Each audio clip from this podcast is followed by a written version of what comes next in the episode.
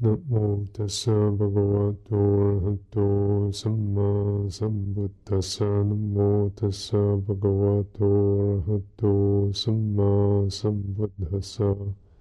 Namo tassa bhagavato arahato samma sambuddhassa. Buddhang dhammang sanghang namasami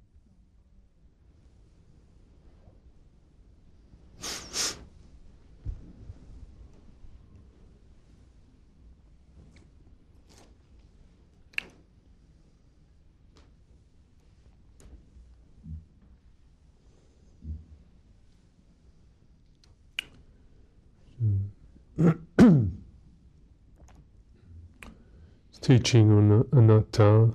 Um, hope you can make use of it. It's, uh, it's a really it's a it's a meditation teaching when the mind is got steadied.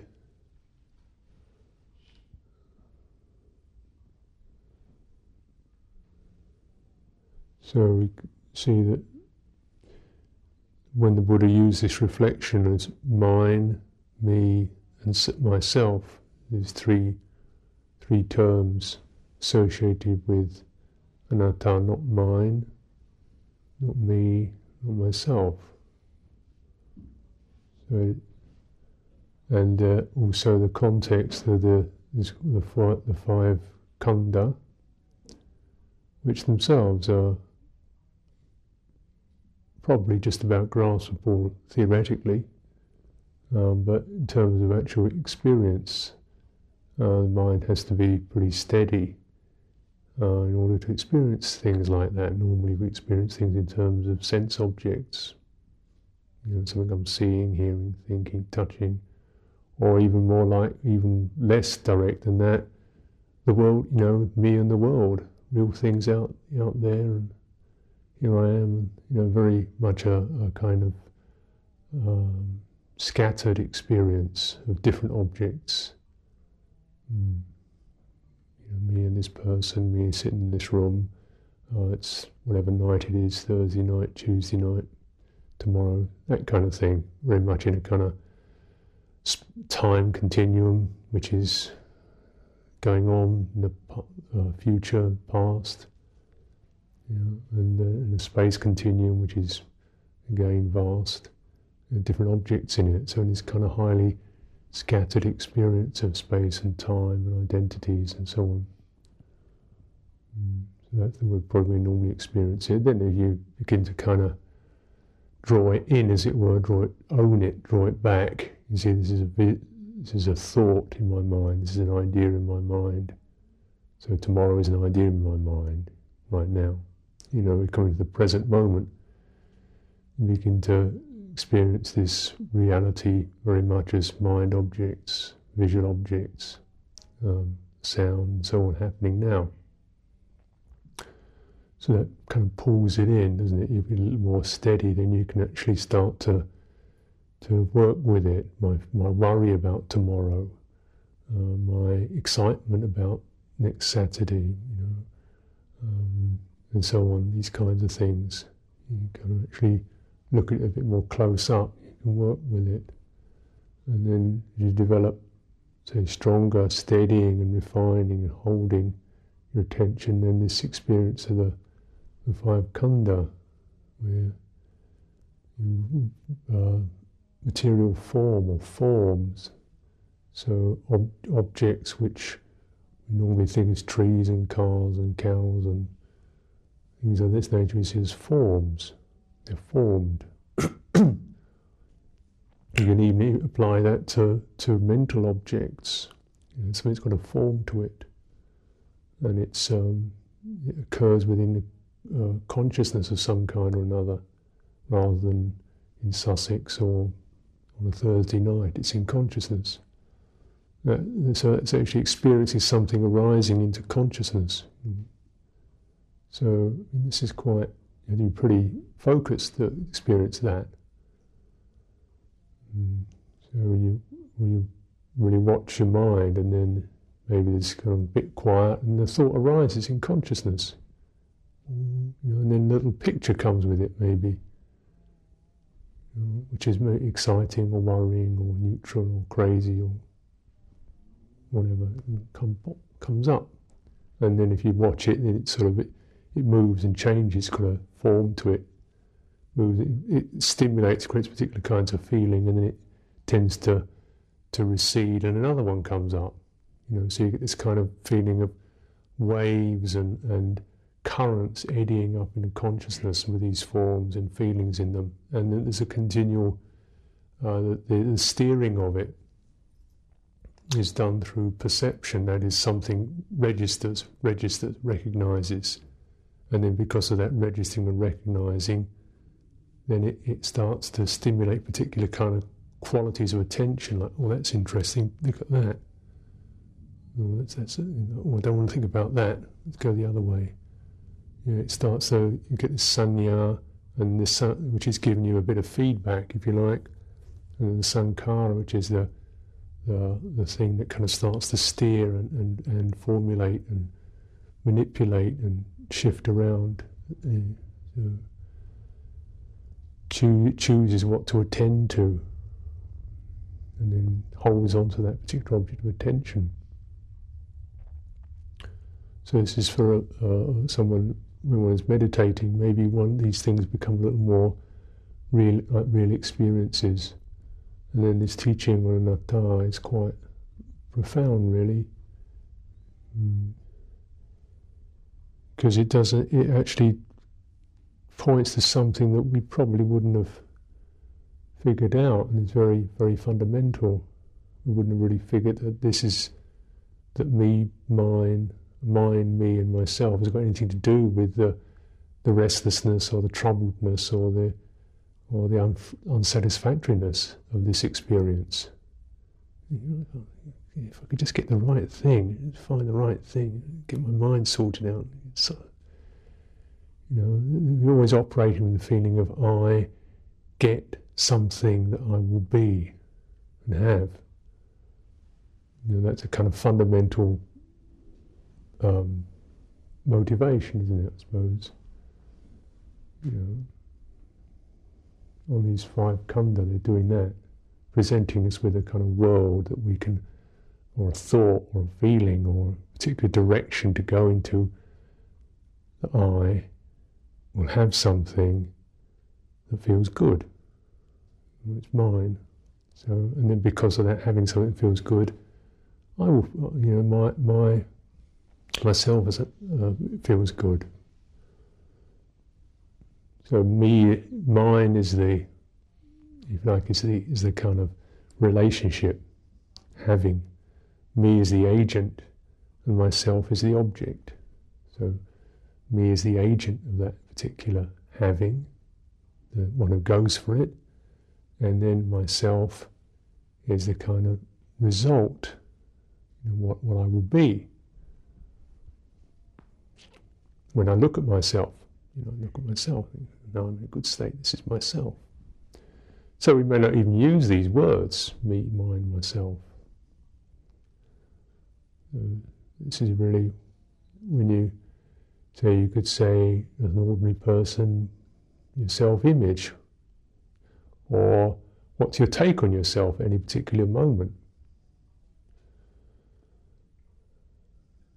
That's we just call that yourself. It's it's the thing that you see and call you you, and then the one who's doing it is me, and the relationship is mine. Operates within these these particular. It's the thing that keeps these particular five khandhas whirring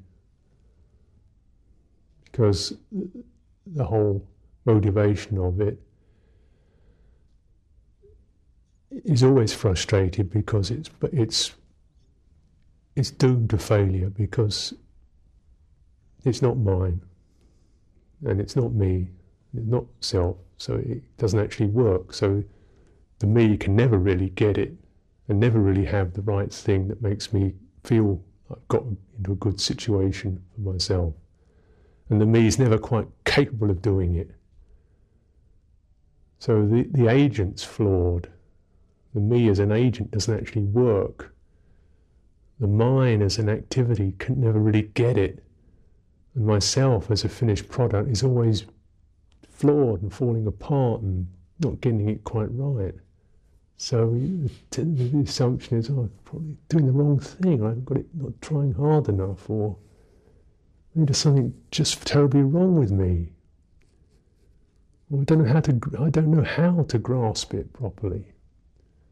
You know, these kinds of, you know, these are the worries and the, and the despair comes up.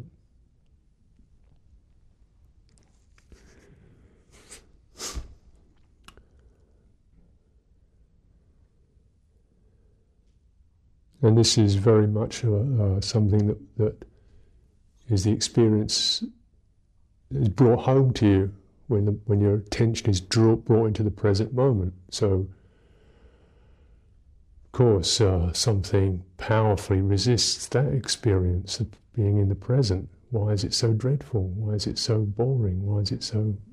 You know? But you know, you know, the most fundamental experience, you know, the, the ground of the five hindrances is always, you know, something that want to get out of there, out of this present experience. Because in the future, when I think of the future, suddenly I'm a lot more intact in the future. I will be, is a much more comforting statement than I am, much more solid.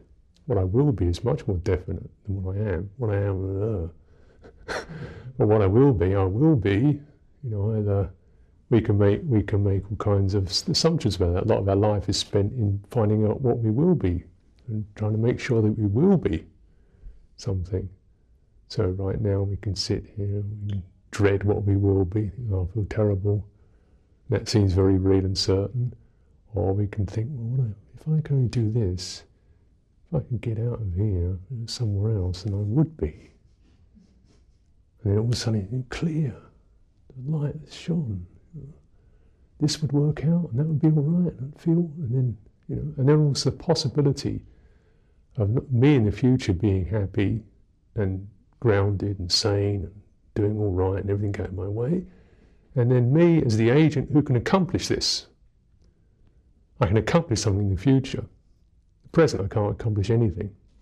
but in the future, I would be able to. That's what it says.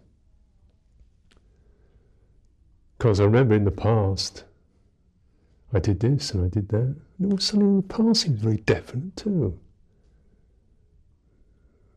And I, I won the I won the school prize when I was eight. it's a quite definite experience. At the time, I didn't think about it really. I felt rather frightened having to go up on stage and shake the headmaster's hand. Now look back on it and think, when I was eight, I won the school prize. I wasn't always a, you know, like this, you know. so the, the, you know nostalgia is quite can be quite comforting, really. When one was when one was whole and complete, you weren't in the present. You were just the same twittering mass of anxiety and desire as you are now. But it, uh, in the past, when you look at it in the past, suddenly all that thing is taken away.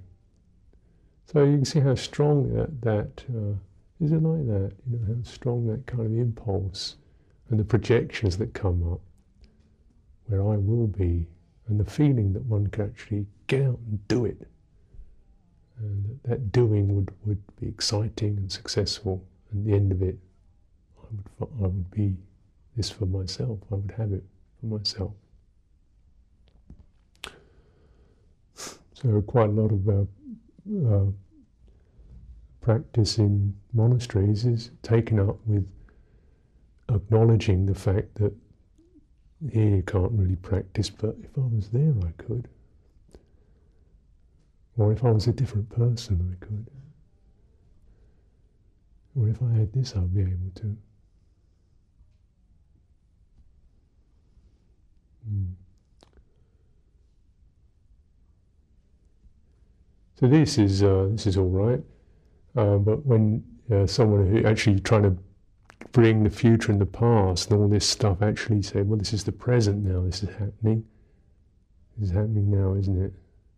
So when we do it like that, then it's amazing the uh, when you when you do it like that, when you actually determine to do it like that. Oh, this is desire. Oh, this is doubt. This is worry. This is restlessness. Suddenly, the kind of the, the bones of the five hindrances come out through the flesh of one's projections, and you, oh, okay. So why, perhaps, my conjecture is that when we look at the fourth foundation of mindfulness, this, where through through this kind of steadying and sweeping your attention together, we begin to enter a reality which is mind objects. Mm. So the fourth foundation of mindfulness actually presenting us with the experience of now all this is now mind objects. Mm. And the entrance to that door is the five hindrances. On the other, when one's not in that, when we haven't entered the realm of mind objects, then this is terrible people, and this is a confusing issue, and it's this is desirable place out there, and him and her and that and this, and yesterday and tomorrow. And it's all, you know, separated.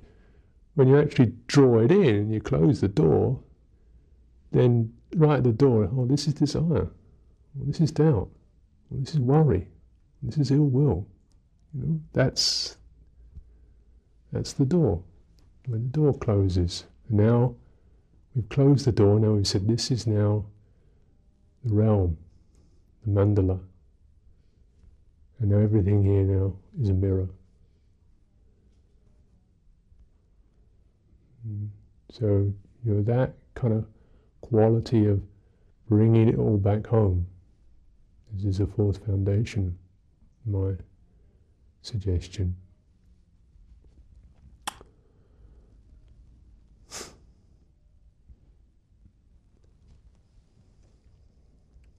And then you see that the really uh, skillful thing is to, yeah, you can start sort of thrashing away at the five hindrances but where it always falls apart, where it always breaks down, where the five hindrances do, and where, where we get it wrong is we always get this me-mine experience of it. So I'm here, feeling bad about myself because I've got all these terrible feelings and thoughts, despair and give up. So it's the me-mine that really is the the hinge point of whether one can deal with these hindrances or not. As long as it's me, mine, it's just murder.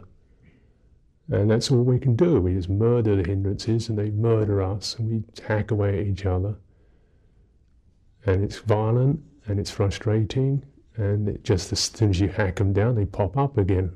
You hack down ill will, up, pop, pops, up pops restlessness and worry. You bash away at that. Here comes greed and craving. It's just like a the dragon's teeth.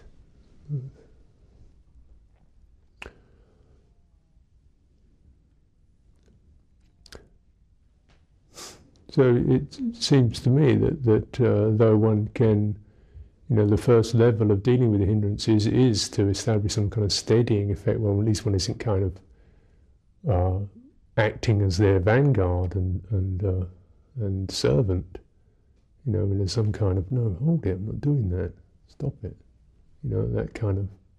But it's it, the, the real uh, skill of it, because they keep coming back, is, is when we begin to look at this whole thing. Look at, you take on this teaching of mind, me, myself.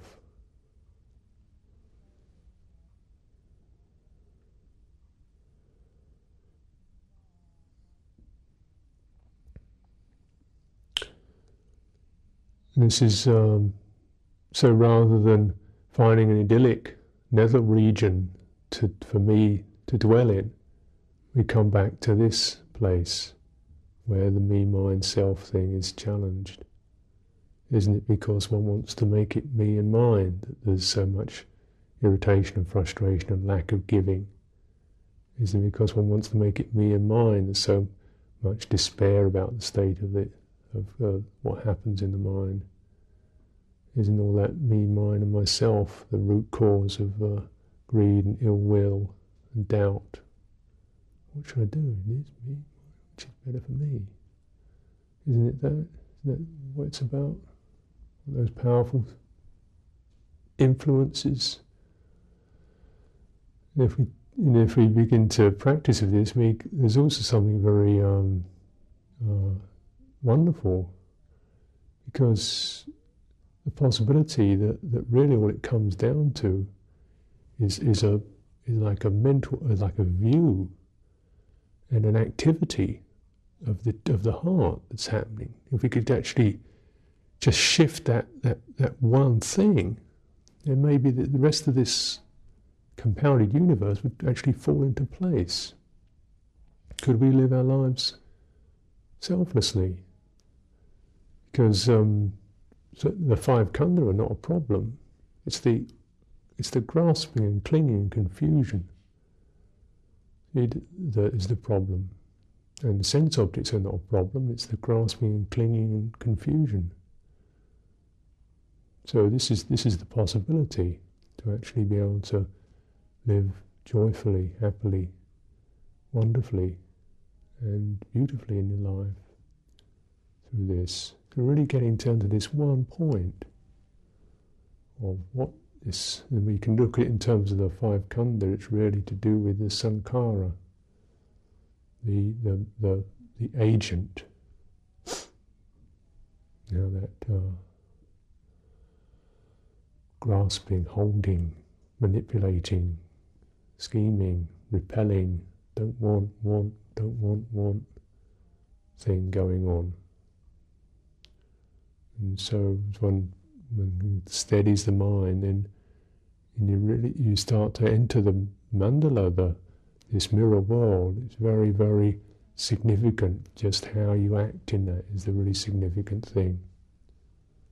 And it's very, it's it's like a test. It's like this kind of, you know, some of these folk stories where you get the hero has to battle with these various dragons and things like that. And it's only when he actually starts to learn to be a proper, proper, wise, loving, compassionate person that the, the kind of illusions disappear. He suddenly, you know, he's out of it. The whole kind of test of the of the pilgrim's quest, of the hero's quest, is to actually overcome themselves, their selfishness, their lack of compassion. This is, say, in the in a world, this is what we should uh, remind ourselves of and take heart in.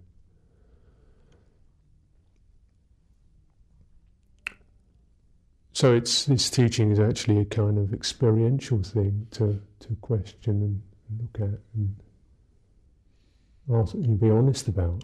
Mm. Because um, it's not a theory. So if you start thinking, I'm gonna I'm gonna get rid of my ego, well this is this is madness.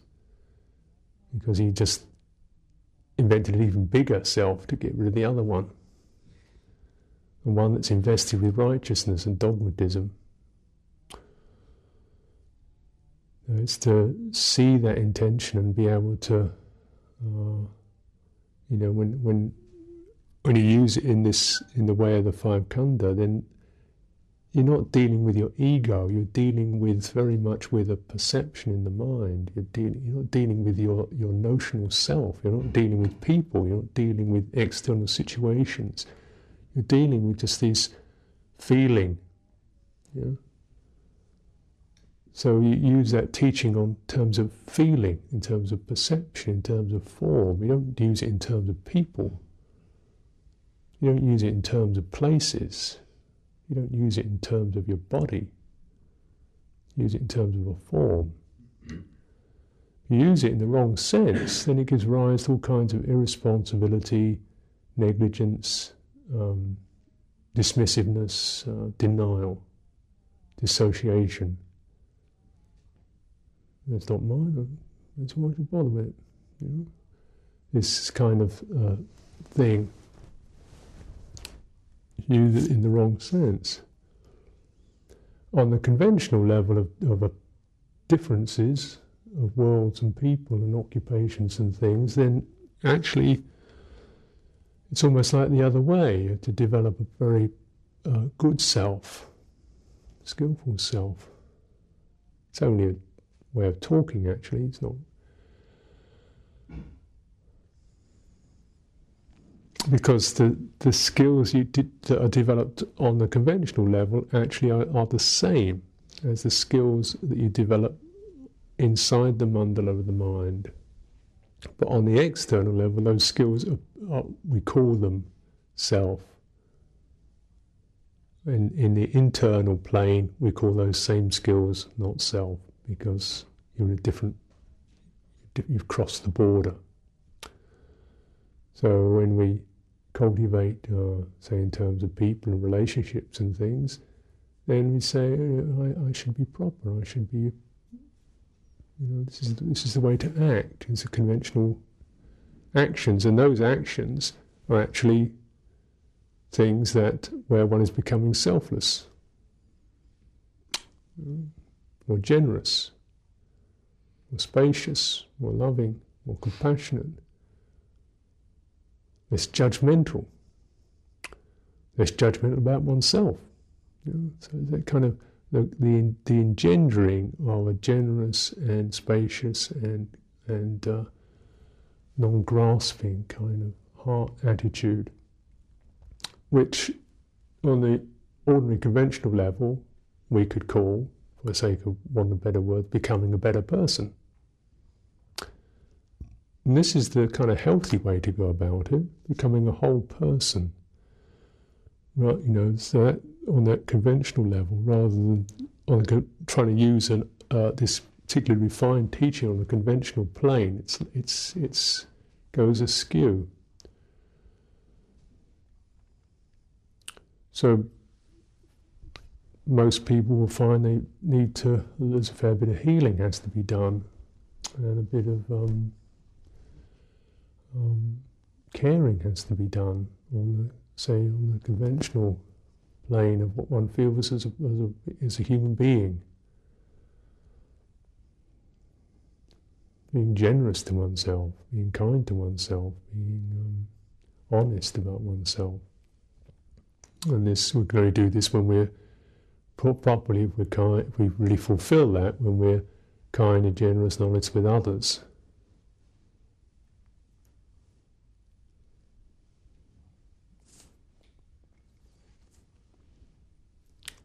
So that quality of cetana, of volition, becomes something that you can rely upon and you make use of. It becomes, if you like, your use the word nimitta or sign, mark, your, your touchstone. Am I being honest? Am I being kind? Am I being generous? Am I being, you know, am I being content? Or am I being greedy and spiteful and negligent and dismissive. So you actually, the heart becomes a kind of a sign for you that you look at. and see, which is the proper way to, to be and to become. And we use that kind of language. So the Buddha himself had no scruples about talking about self on this level. So know this for yourself. Um, be a land, be a refuge to yourself. Uh, he didn't say be a refuge to your not self. You know, and then you say, "This is your bowl. This is your robe. This is your, this is your vihara. This is your teacher. You should act in this particular way to these things, in ways that that are scrupulous and generous and kind.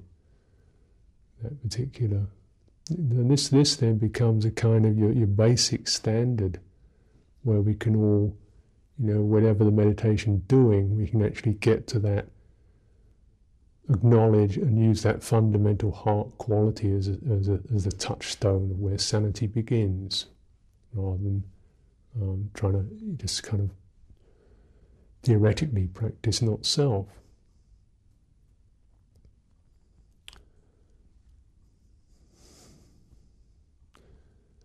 And then within that, you begin to notice the, you know, the, the, the, the, kind of little discomforts that still remain, and sense of loss and separation and um, things not quite working, and these things which are saddening, and the sadness of the world, however kind and generous one is, is always a seemingly ineffable, uh, immeasurable well of sadness that, we that we dip into. In these places, in monasteries, you know, there's always sorrows. People bring their sorrows here, their problems. So that always, no matter how hard we try, we're always in that realm. And it, so, you know, you, you see that even as good as one can be, it's always, it's got this quality to it. But if one is healthy, not afflicted, then you don't, you don't take it in. In other words, this is the Buddha says rather like, you know, if you've got poison in your hand, but you've got, you know, you, you haven't got a wound in your hand, it doesn't go into your skin. If you've got a wound there, then it goes in and you get hurt by it. But if your skin is intact, then you can actually hold it. Mm-hmm.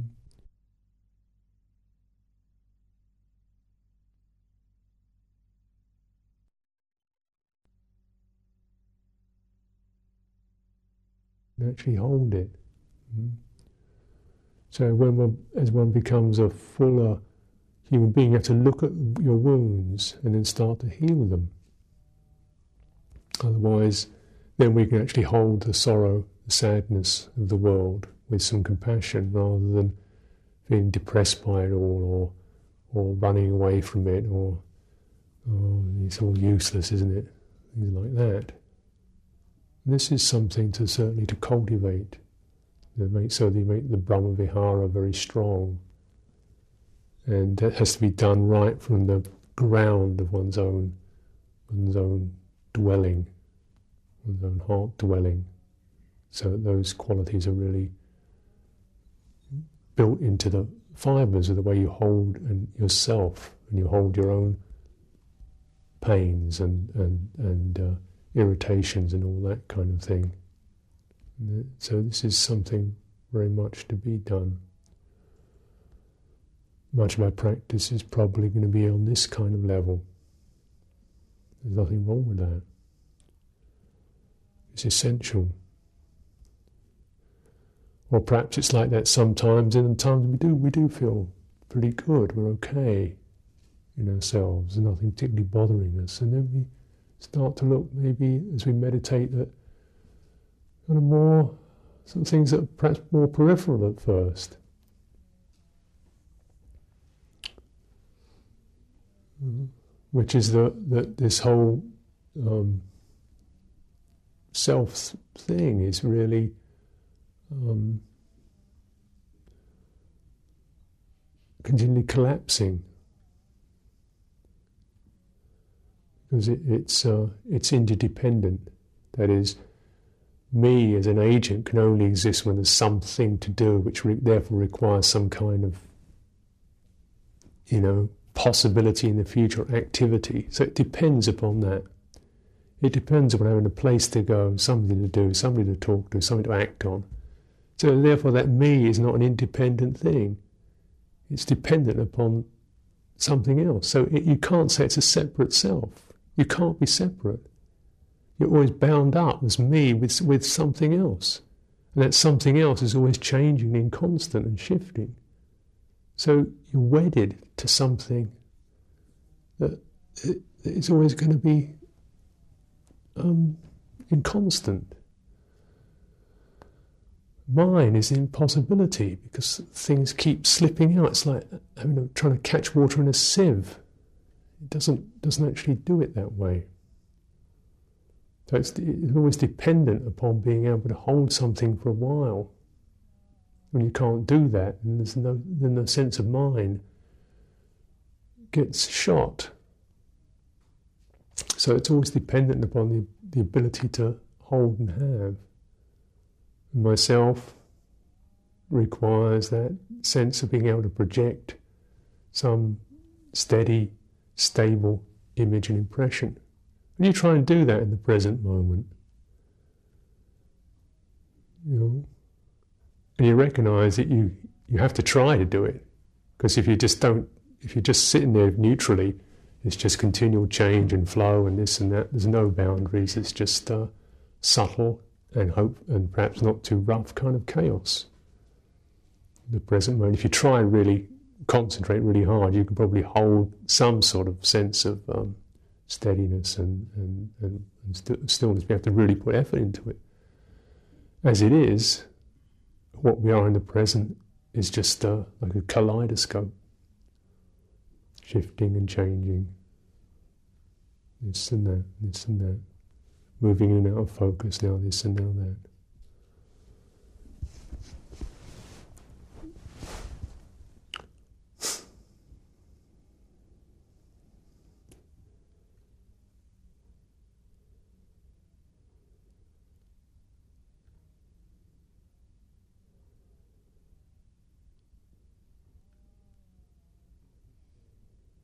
So it's this um, sense of, of peace and ease comes through the ability, not just theoretically, but the actual capability, not just the wish, but the capability to relax that me fever, hunger,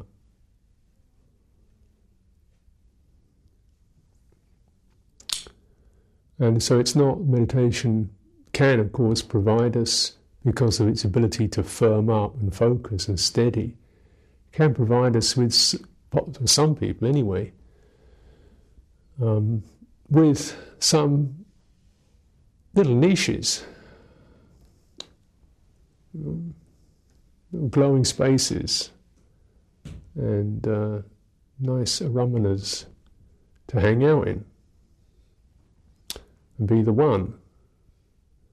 Experience the oneness and the totality and the space and the bright and the glowing and all this very nice kind of stuff for a while. Till, you know, your knees give out, old age, sickness, and death comes along, all these kind of. We just got to go to the lavatory or something more mundane than that, or somebody bangs the door, or you know, whatever, the whatever comes along. You think, oh, I can't practice here. You see, but the, this is one of the, the uh, problems with the meditation is how to actually cultivate skillful nimitta sign to the, but not so that it's something that you just kind of then anchor onto and, and make as a, as a refuge, but you use it rather than have it. And this is very much the the motto, if you like, of, of our relationship with this body, with our requisites, with the situation we're in, you know, externally, internally. Use it, don't have it. Use it, don't reject it. Make use of it, don't abuse it. Use it carefully, use it skillfully, use it respectfully. Use it, don't have it, don't reject it. This, then this, this goes for all objects internal, external, skillful, unskillful, refined, coarse. Uh, then this then actually just that very kind of message is then uh, that itself kind of gives you a, a kind of a different way of, of engaging so the relationship which is the hinge point, is not about mine. Because when you're use, using something skillfully, the mind is not, not, a, not, a, not a concern. In fact, it's often the case that you use something more skillfully that you don't consider to be mine. Something that's mine, I think, oh, it's on mine, I'll dump it down, it doesn't really matter. If it belongs to somebody else, I think, oh, better look after that. Uh, it's not mine. So be careful with it. Hmm? You use it, you don't have it. You're more aware of it. You more treat it as something that exists in its own right, that you have to relate to rather than take for granted. Hmm? or become fascinated by, or feel, oh, this isn't good enough. It's always my own stuff that isn't good enough. Everybody else's stuff is all right. But my stuff's got to be perfect. When it's mine, somebody else's kind of poor chanting or I think, oh, well, what? it's all right. But it's mine. I thought, oh, an idiot, self conscious, this kind of thing. So the, the, the, if we put aside that mind, then, then actually a more fluent and, and skillful response can occur you know, in our lives to, to things. Doesn't mean you just shut everything out.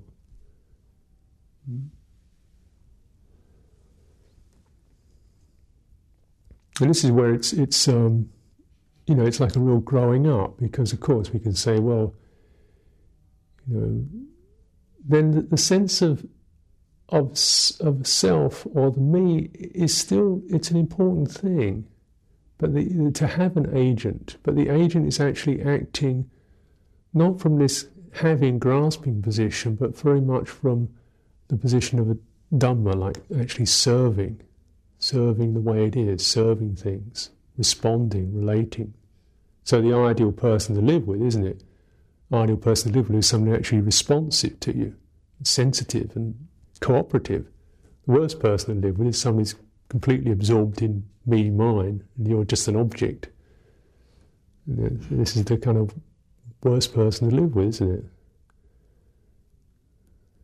So we want to live with ourselves do we become our own worst enemies or what? Or do we learn to actually, hey, I've got to be sensitive to this thing, I've got to work with it and, and, and, and acknowledge it deal with its, its uh, the difficulties and so forth and uh, support it, carry it, reward it, enjoy it. Like enjoy is to rejoice rather than to gobble up. So we can rejoice and enjoy people without uh, absorbing them. Mudita, this very powerful and skillful cultivation. So, this is actually the developed uh, activity So sometimes people say, well, you know, when you enlightenment is just like maybe children, maybe a baby doesn't have any sense of self at all. A baby, newborn babies doesn't have any sense of self. So that you know, it's rather like that, isn't it? We were, we didn't have any sense of self then. Maybe a dog, maybe trees are enlightened; they don't have any sense of self. They don't seem to suffer much anyway. Uh, so we can kind of idealize these things or or uh, childhood, but actually the problem with childhood is because the very reason why uh, one developed a sense of self was because of what it was like being a, a newborn baby. newborn baby without a sense of self doesn't have any wisdom. And being not having any wisdom is definitely a problem. You know what's going on, you get hurt, you get painful, so you quick, you get a sense of self together in order to start to deal with some of this stuff. So, so, but then it goes, it goes, it gets wrongly developed because it's purely developed as a response of, of fear and need and greed and worry and pain. So it's all based upon that. Now, can we actually start again and start to develop a sense of being something, acting from some place of, of wisdom and scrupulousness and skillfulness? And if we do this, then whether we're whatever level of, our activity or our reality we're working on, it will always bring around the same kind of root results. This is how the, the path, even though it seemingly can be seen in separate ways is actually very much the same direction, as one particular direction to it.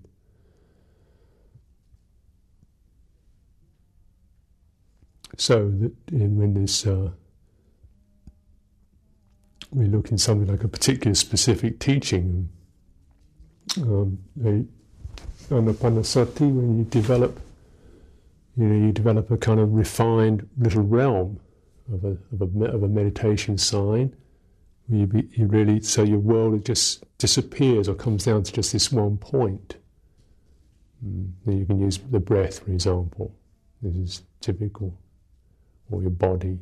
You, know, you go to one point, and then you begin to see this one point. Then is what? The feeling, it's felt, and it's perceived, and then you start to work with calming it and steadying it, so it's not just a blur, and the, the, the kind of activity of the mind goes into just this one uh, uh, one pointedness, which is this to ease, calm, to wit, to, to penetrate, so that the all that that uh, manifold activities of the mind just come down to this simple activity to calm, to steady, and then to to to begin to question, to investigate, rather than make more of, make less of, um, analyze, think about, which is the typical ways our minds operate.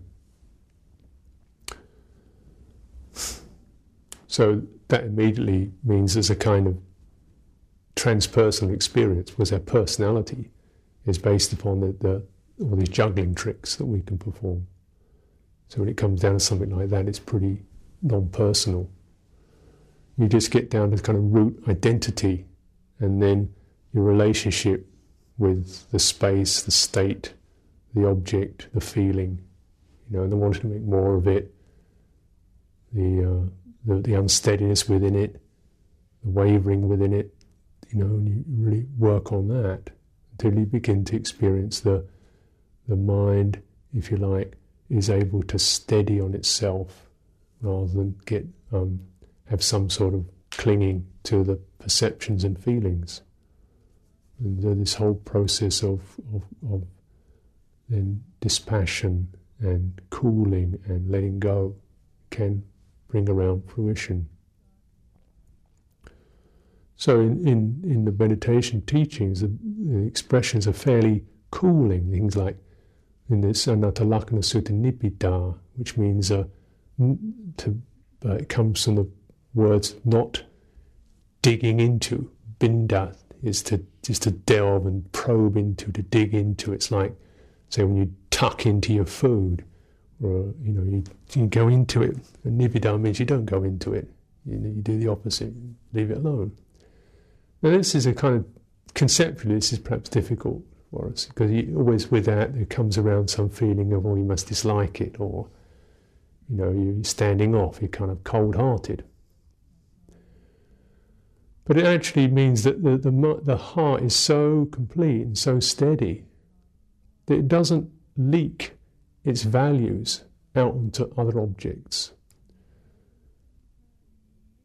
So, what a, a skilled meditator can begin to understand is that all the power and glory of the world is actually coming from themselves and they leak it out all over everything. Don't just leak it, but spray it. so it's all out there, isn't it? You know, well, that's where the action is. Yeah. in here, it's just this sort of dark, twisted hole. Out there, it's all. A yeah. So, you know, we've done that quite a lot. So actually trying to bring it back home so that in here's where the, the values are, here's where the, the, the, the strength is, here's where the, the tenderness is rather than something out there. You know? Here's where the warmth is, and here's where the, the joy is. It's here. So you know, don't need to go digging into things. You know, there's nothing in it. It's not just some some. That's not just some kind of put down of things, but where is the where is the enjoyment in things? It's coming from ourselves, isn't it? Things by themselves. Are... Now, actually, uh, uh, in the mind of samadhi, you can see that that take that back even to the level of perception and feeling. Feeling, you know, but normally it's such a tremendous interplay in those khandhas that you don't, you know, you, only you only experience well-being as a, in terms of a particular stimulated feeling. So it's only through that kind of continuing penetration and steadying that the quality of the mind's evenness and equanimity has got the supportive buoyancy and satisfaction. It means that feeling is just noisy. It's like, you know, what was it before a Beethoven string quartet? Now it's like somebody kicking dustbins over in an alley. You know, it's, it's clumsy, isn't it? You want something that's a bit sort of softer and subtler. So then the, the kind of this quality of drawing in. And then, then, this, then letting go is not a problem. It actually arises from a fruition, from a feeling of enough, enough. This is something to, to just kind of to, you know, to bear in mind.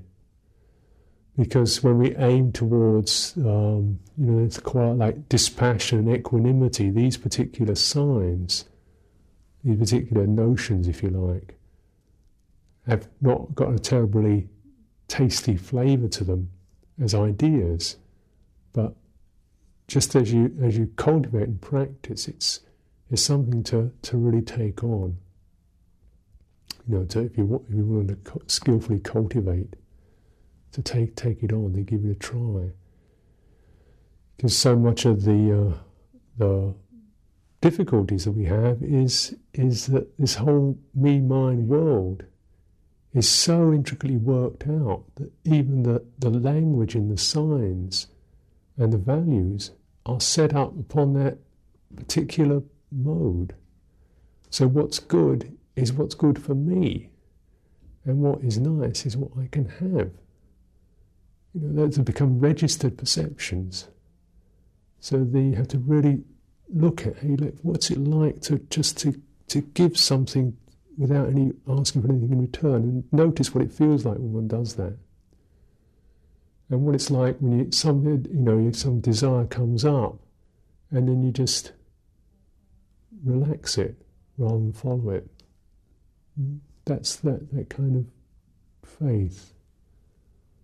And these things, so then when these things come up into, into your own mind, you know, the, um, just to be able to, to see a desire or a desired object, or even an uh, object that causes fear or aversion, just to see an object coming up into the mind with that particular mood and resonance around it, and then to just really accept it as it is.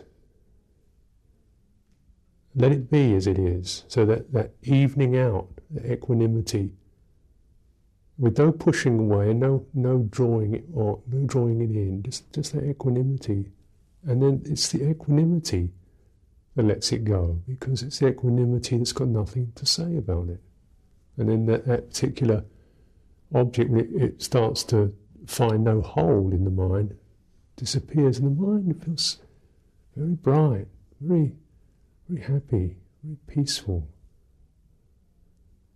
So this is something you, that can be experienced if one actually takes on, takes inside your your mandala, the world, the world objects as perceptions, as as things that arise in consciousness, and recognize them as rising, and what it takes to bring around that evenness that allows them to go, allows them to, to, to go through their cycle. And then what's it like as they pass? Just, just that is the learning edge. This requires a great deal of, practical uh, selflessness because so much of a that's using it. That's using the mind. That's not taking up a position for, against. It's not taking up a position of you shouldn't have, or you should have, or you've got to do, or you can't do, or don't do. It's just it's, no, it's not doing it's using it, using it for practice, for that calm and insight.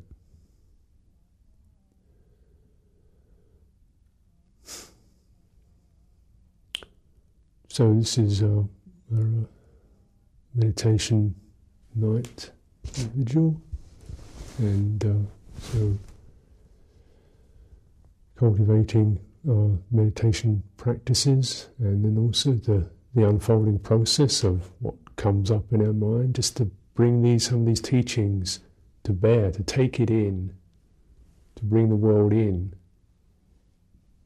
into your into the mind. So then to see it as it actually is. It's the seeing rather than the judging. And then start practicing on what your, your volitional quality is. it mine? Is it meing? Is it having and have noting? Is it pushing away or holding on? Or is it something that, say, how does one use this in terms of Dhamma practice for one's own welfare?